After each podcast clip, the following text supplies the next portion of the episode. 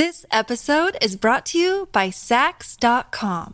At Saks.com, it's easy to find your new vibe. Dive into the Western trend with gold cowboy boots from Staud, or go full 90s throwback with platforms from Prada. You can shop for everything on your agenda, whether it's a breezy Zimmermann dress for a garden party or a bright Chloe blazer for brunch. Find inspiration for your new vibe every day at Saks.com. Another day is here, and you're ready for it. What to wear? Check. Breakfast, lunch, and dinner? Check. Planning for what's next and how to save for it? That's where Bank of America can help. For your financial to-dos, Bank of America has experts ready to help get you closer to your goals. Get started at one of our local financial centers or 24-7 in our mobile banking app. Find a location near you at bankofamerica.com slash talk to us. What would you like the power to do? Mobile banking requires downloading the app and is only available for select devices. Message and data rates may apply. Bank of America and a member FDIC. This is Optimal Health Daily, episode 527. Stop calling yourself gross by Neghar Fonooni of negharfonooni.com. And I'm Dr. Neal. Welcome back to Optimal Health Daily, or welcome for the first time if you're new here. This is the podcast where I act as your very own personal narrator and read to you from some of the most popular health and fitness blogs online, including Ben Greenfield Fitness, Nerd Fitness, and today's author, Neghar Fonooni. Now, before we get to the post, don't forget, we give away a book to a random person on our mailing list on the first of every month. So, if you want to be in the drawing, make sure you're on our mailing list at oldpodcast.com. I'll give you another quick reminder at the end of the show, but for now, let's keep this short and sweet and start optimizing your life.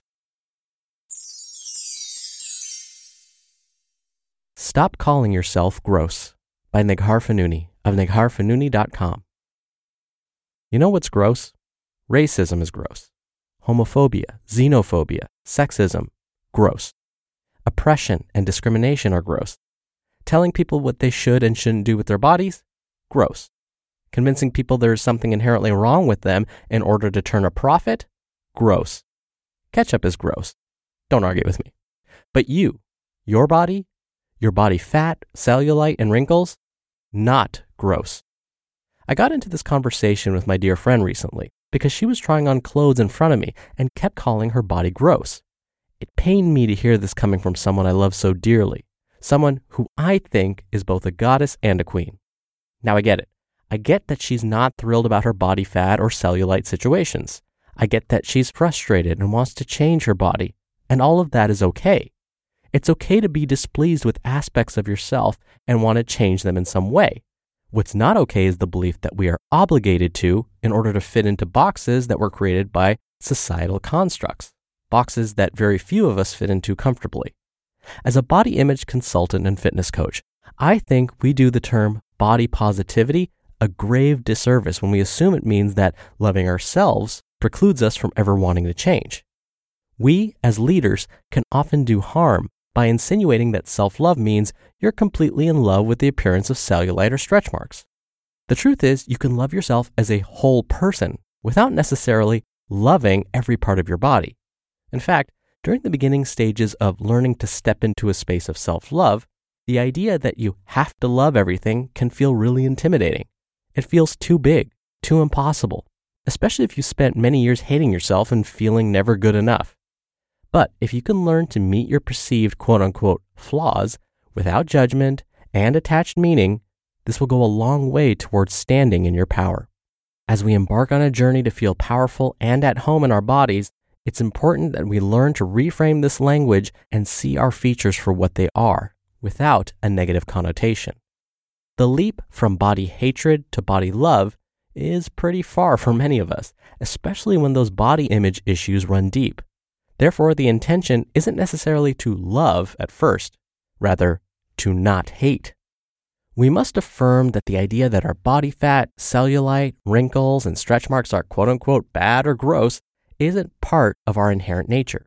We didn't decide that, nor did we create the unattainable standards of perfect with which we're constantly inundated. It isn't our birthright to demean and disrespect ourselves with hurtful language, to strive forever on end to meet an arbitrary standard of beauty that constantly changes and varies. You weren't born to regard yourself as gross, to look in the mirror and hate what you see. You were born with radiance and magic. But the first step towards manifesting that magic and stepping into a space of self love and worthiness might not actually be love itself. For many of us, the first step is truth, a recognition of reality without added bias and learned labels.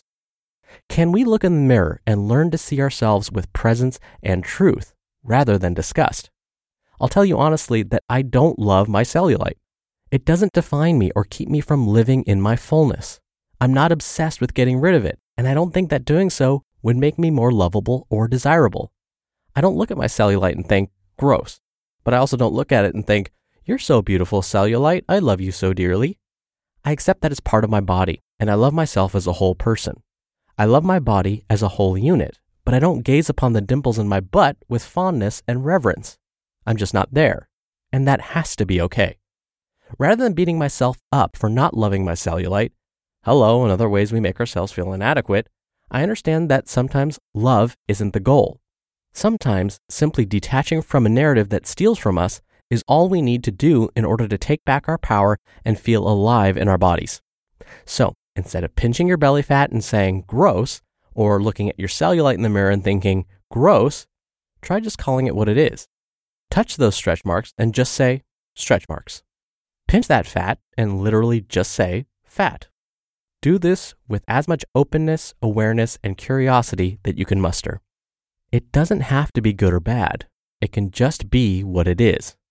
If we can do this, we can start to tap into the vibrant aliveness of our bodies. We can begin to see how miraculously interwoven our physical and emotional bodies are, and we can step onto the path of awakening that teaches us to love ourselves as whole, multidimensional beings. And none of that is gross.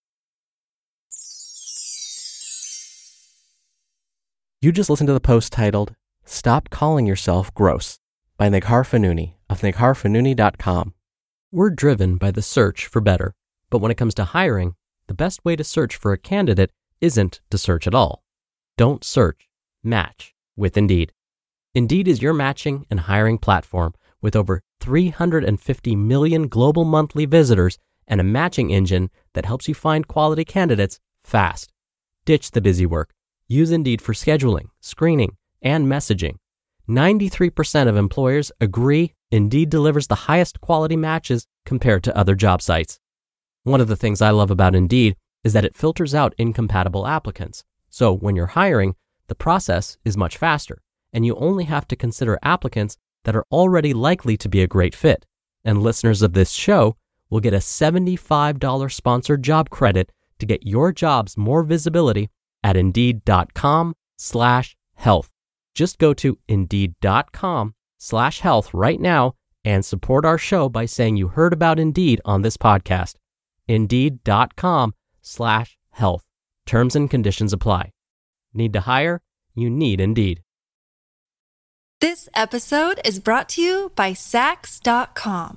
At Saks.com, it's easy to find your new vibe. Dive into the Western trend with gold cowboy boots from Staud, or go full 90s throwback with platforms from Prada. You can shop for everything on your agenda, whether it's a breezy Zimmermann dress for a garden party or a bright Chloe blazer for brunch. Find inspiration for your new vibe every day at Saks.com. Miss Fonooni's absolutely right in that so much of what we consider beautiful is learned. There are some really fascinating studies that have been done by psychology professors where they'll look at the optimal body shape that both men and women prefer. And what they found is that really hasn't changed over the long term, that our natural instincts are to favor certain body types. But what we do know is that these can, of course, be influenced, influenced by images in the media, for example. So if we think back to the 1970s, what was really in was a very thin, waifish look, especially for women. A model named Twiggy was considered very popular because she was really, really thin, and so people started to strive to look like that. But that was mostly in the Western world. When you think about other countries, other continents, being that skinny is not attractive at all. In other cultures, having a little bit of what sometimes they'll call extra padding is actually considered beautiful. And in fact, for hundreds, if not thousands of years, having a little bit of extra weight on a person was considered very attractive. If you think about it, when food was scarce, which it was for most of human history, By carrying extra fat, you're actually showing that you have access to food. So it may be a sign of wealth and health. But nowadays, being fit or having low to no body fat, no cellulite, no stretch marks, well, that's considered the standard. But I wouldn't be surprised if this changes again. We've come a long way since the 1970s, where that wayfish look was in. It had a slight resurgence in the early 2000s, so I would expect fully that carrying a little bit of extra weight may be considered beautiful again. So, as Miss Fonooni was saying, why pay attention to those things? Look at yourself, see what you'd like to change about yourself without any bias, or what the media is saying about what's in right now. Look at yourself and ask, is this who I want to be? And then go from there. Before I go, I wanted to quickly remind you we do book giveaways on the first of every month to random people on our mailing list. So if you want to be a part of that, plus get some free spreadsheet tools from us and lots more, come by oldpodcast.com and join the weekly newsletter. It's totally free and a great way to show your support. And make sure you join before the end of the month. Again, you can join at oldpodcast.com. That's it from me for today. I hope you have a great rest of your Tuesday. Thank you, as always, for listening. Thank you for being a subscriber. I'll be back here tomorrow, as usual, so I'll see you there where your optimal life awaits. Hello, Life Optimizer. This is Justin Malik, creator and producer of this show and Optimal Living Daily, the brother podcast of this one. Literally, I'm Dr. Neal's brother. If you like the format of this show, you'll love Optimal Living Daily too, where I also read to you from blogs, but cover other topics like personal development, finance, and minimalism from bloggers like Derek Sivers, The Minimalists, Zen Habits, and many more. So for more amazing content read to you for free, come subscribe to Optimal Living Daily too, and together we'll optimize your life. You've been listening to Optimal Health Daily. Be sure to hit the subscribe button to stay up to date on each new episode and head to oldpodcast.com. That's oldpodcast.com for a free gift, as well as more actionable tips and resources to help you maximize your potential. Thanks for joining us, and remember, your optimal life awaits.